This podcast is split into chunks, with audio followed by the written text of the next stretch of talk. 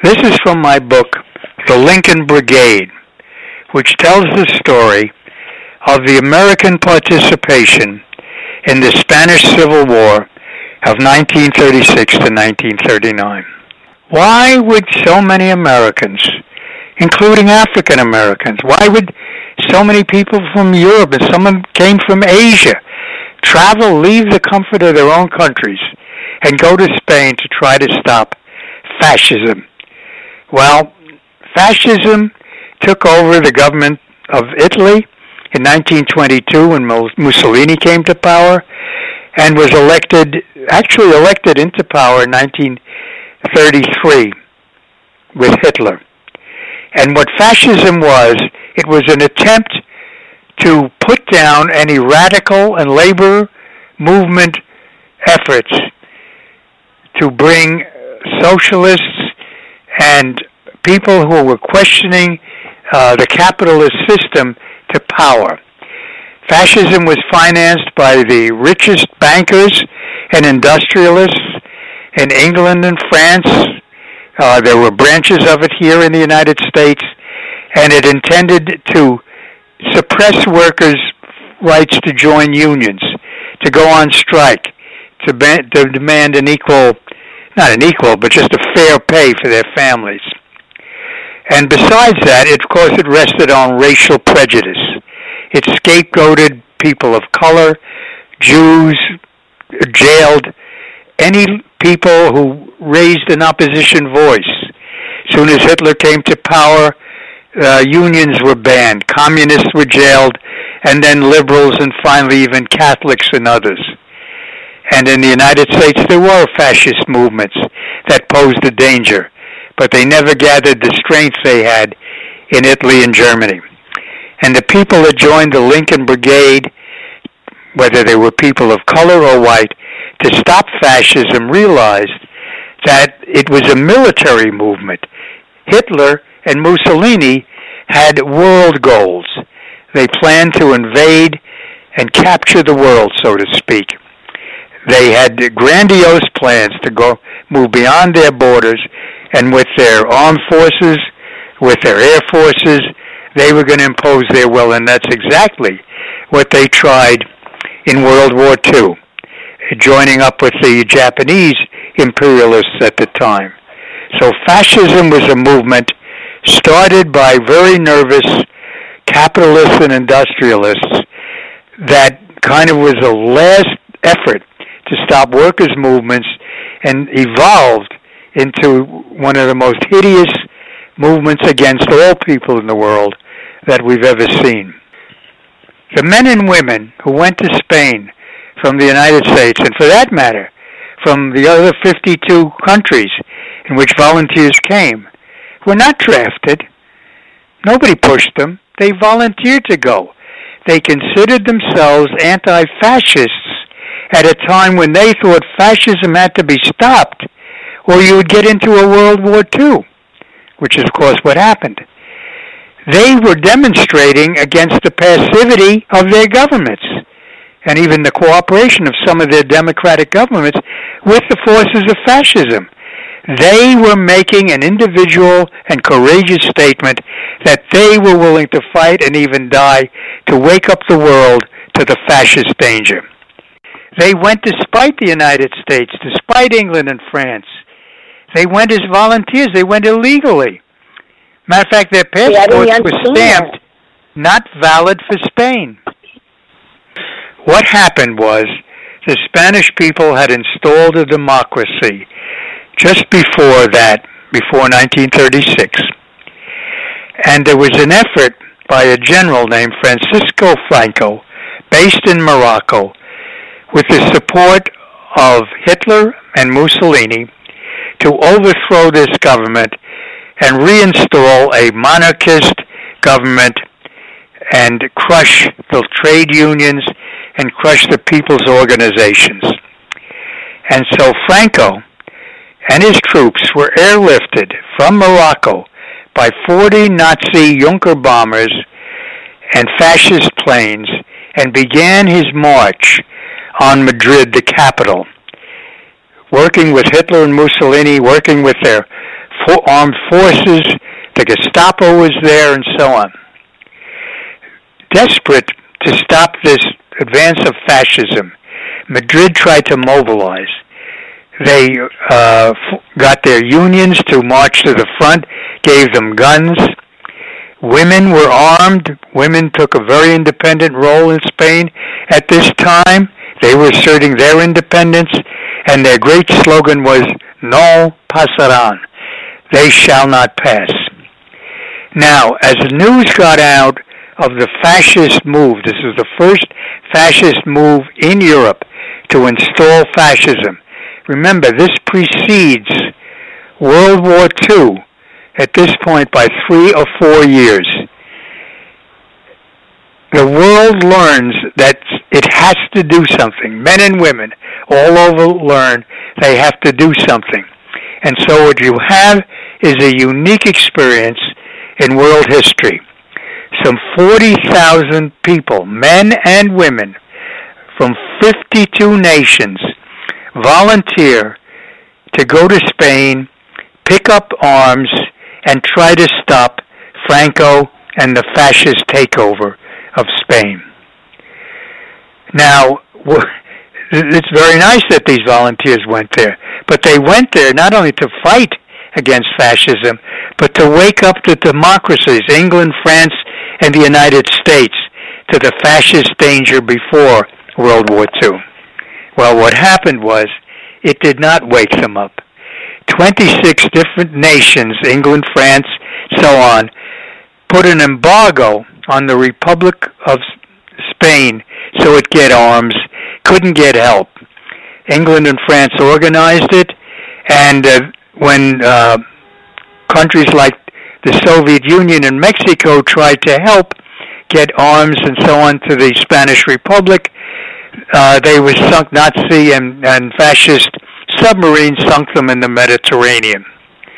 Mexico couldn't get aid to them, was too far away, and the Russian aid they could only give so much. Now, at this point, Americans, of course, were interested in going. Not many, but 2,800 Americans of all races and religions and even political viewpoints. Radicals were among the leaders, and communists in particular, but among the um, people rushing to Spain, for example, under what was they called themselves the Abraham Lincoln Brigade, were 90 African Americans, including a nurse, Salaria Key, and uh, two pilots who went there to try to help the Spanish Air Force and brought down, by the way, one of them brought down a number of fascist planes. Paul Robeson went there to sing for the troops. And of course, a number of the African Americans went there because just the year before, they knew the taste of fascism because Mussolini's Italy had invaded Ethiopia in 1935 and tried and took over the country. Ethiopia could not withstand their bombers and their modern weapons. By the way, Salaria Key of Harlem Hospital, uh, who went there with uh, to Spain earlier, tried to organize a 125 uh, bed hospital to get to uh, Ethiopia, but it was too late. The Italian fascist takeover took too long. Took I'm sorry, took too little time. Ethiopia, of course, was the only country in Africa that had not been colonized by Europe. When Mussolini in 1935 made his attempt, um, Haile Selassie, the head of Ethiopia, appealed to the world through the League of Nations at the time, and nobody did anything. England, France, and the United States supplied the fascists from Mussolini in Ethiopia to Franco in Spain with oil and the help they needed. Now, the Americans who came to Spain included people like Oliver Law and Jimmy Yates from Mississippi. Oliver Law was a black man out of Texas who served briefly among the Buffalo Soldiers. and he became a first commander, one of the first commanders of the Abraham Lincoln Brigade.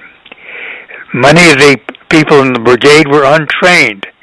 Of the 70 women who came, and I'll talk about them at length later, uh, one of them even fought for the right to be a truck driver. And the others were nurses.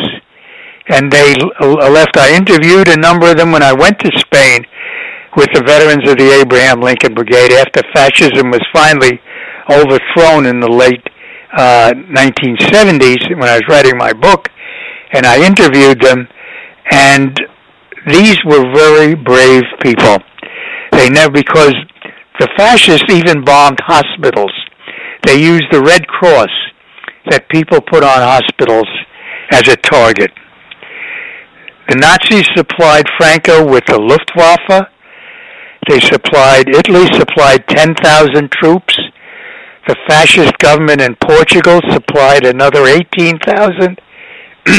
Hitler sent in his Gestapo, sent in his trainers, and the Luftwaffe even bombed the little Catholic town of Guernica.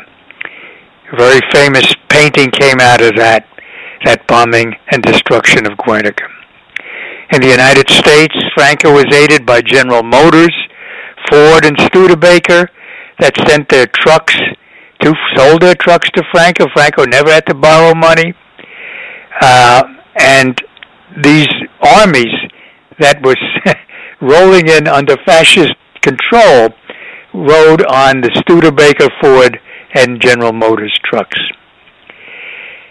The United States and France even banned travel to keep the volunteers from the United States and the other 52 countries from getting into Spain. The volunteers had to cross the Pyrenees at night. I mean, and that's a mountain chain. We're not talking about an easy crossing. And the Lincoln Brigade fought at Jarama, at Brunete, uh, and they faced the fact that if when their prisoners were caught, they would be shot, and their hospitals would be bombed. And when they came home, they came home to a United States that was not yet ready to fight Hitler and Mussolini, not ready to uh, recognize their sacrifice as something worthy of celebration or emulation. They were called premature anti-fascists, and they were watched. But just six months after fascism triumphed in Spain, Hitler marched into Poland, and World War II had started.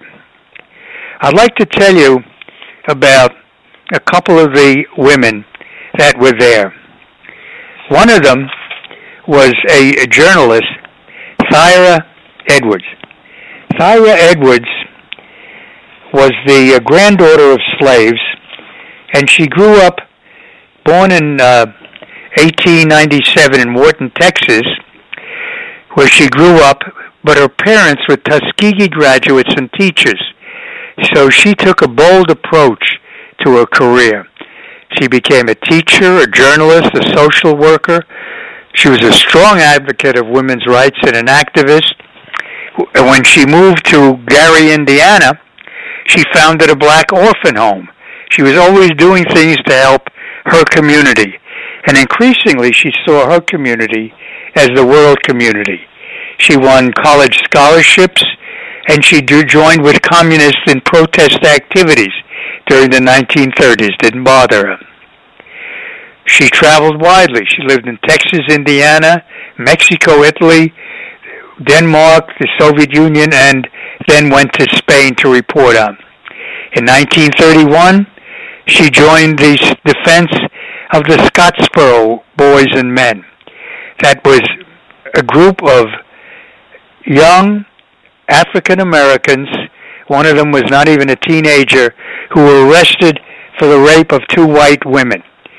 And they hadn't done it. They just had been on the same railroad car. And later one of the women admitted that it was a frame-up. And uh, Thyra Edwards was one of those hundreds and thousands of people who marched in defense in getting the Scottsboro men and boys out of jail. By the way, when I was a, a boy of 10, I marched in the May Day parade my father took me to, and there were signs saying, Free the Scottsboro Boys. I still remember that, and some of those are in my books. Now, being a woman reporter in Spain, where Edwards reported favorably on the anti-fascist forces, the Lincoln Brigade and the others, led to J. Edgar Hoover's FBI starting to watch her and harass her. And I don't think it's an accident that she died young at 55 years old in 1953. But not before, by the way, as I said, with her growing internationalism, she was in Europe and in Austria. She also started, as she had for black children back in Indiana, a Jewish children's home for the Jewish children who survived the Holocaust. This is a woman who made friends with people like Langston Hughes, Congressman Adam Clayton Powell, labor leader and agitator A. Philip Randolph. Why did Salaria Key leave Harlem Hospital and go to Spain? She was moved by world events. These are her words. I'm not going to sit down and let this happen. I'm going to go out and help even if it means my life. This is my world. I'm a nurse. Now I'd like to go on to another one of the women out there. Here's another one, a nurse, Lina, Lini Fuhr. She went out to Spain, and this is what she found watching a battle. Within four hours after the battle had begun, we had 93 wounded. Our hospital was equipped for 500. A little later the same day, we had 200. I was on the first floor when they came in. Those who had died en route to us were left in the bitter cold courtyard. Occasionally from among the dead we heard a moan and found life. The wounded lay on the floor, and two or three each lay on a bed. We first we fought to keep them alive. Later we got their names in order to list them as wounded. When we had time, we went through clothing matted with blood on cold, stiff, dead men to see if they had letters on them or any identifying information. I cut through clothing of boys I had danced with on the way to Spain. My eyes were heavy with lack of sleep and unshed tears. There was no time to cry. The crying would have to come later. Nurse Fredericka Martin, another American, wrote home. She saw bullets in the flesh and bones of the best youth of the world. There is nothing impersonal about this. Those patients are our comrades, are part of us. When they suffer, we suffer. There is a terrific emotional drain always. One of the people, one of the women who went to Spain was a woman named Evelyn Hutchins. And she, she was already at war against traditional U.S. attitudes about women. She was an artist and a nightclub dancer, and she arrived in Spain after her brother and her husband went there. And this is what she once said. All those people at the American Friends of Spanish Democracy that had recruited her just couldn't accept the fact that a woman could be a truck driver. I started accusing them of chauvinism at one time and then collectively. Of course, they denied it, but I wasn't getting my shipping order as a driver. They tried to get me there as a nurse, but I did not have a certificate. They tried clerk typist. Why the hell would anybody want to send a clerk typist there? These kinds of stupidities kept galling me, and I kept arguing, and so finally they said, well, this is their, their words, she's quoting, well, she had to go because of her husband, end quote. I got furious and screamed, he's there because of me, not I want to go because of him. The chauvinism was just unbelievable, although it was camouflaged at the time, and you had to be very alert to fight it. Finally, I went. I didn't know as what. I think a nurse's aide, although it was clear I was going to be a truck driver. They didn't say driver on my papers. I don't think they said anything, although I was in a group with nurses like Salaria Key. One of the nurses I met in 1986 traveling to Spain was Hilda Roberts. And she found when she arrived as a nurse terrible medical conditions. This is what she told me. A shortage of food. Men were really emaciated. Medicine and medical supplies were low, and hospitals were considered very strange. One woman insisted on calling me a man because I worked in a hospital. I tried to pick lice off patients before operations. People had no knowledge of medicine. Intravenous feeding was scoffed at. One patient being fed through a tube said, I'll die if you don't feed me. These are the experiences of very primitive conditions that these nurses served under, and yet they did it very bravely. All of the veterans of the Abraham Lincoln Brigade, men and women, African American and white, they continued the struggle against fascism. They served in World War II. They fought racism. Some of them went into the South during the 1960s to help mobilize people for the right to vote, for freedom schools, and so on. And they continued to fight against what they thought were wrong interventions in South America and elsewhere in the world. They protested keeping Puerto Rico, for example, essentially as a U.S. colony. They protested the United States backing of the Contras in Nicaragua, trying to overthrow the elected government. The democratic government was there. And uh, that's the tradition of these men and women. And it was, it was a pleasure for me to meet them when I traveled to Spain with them as veterans, when they were veterans in 1986 and 1989 to write my book, the, the Lincoln Brigade, A Picture History.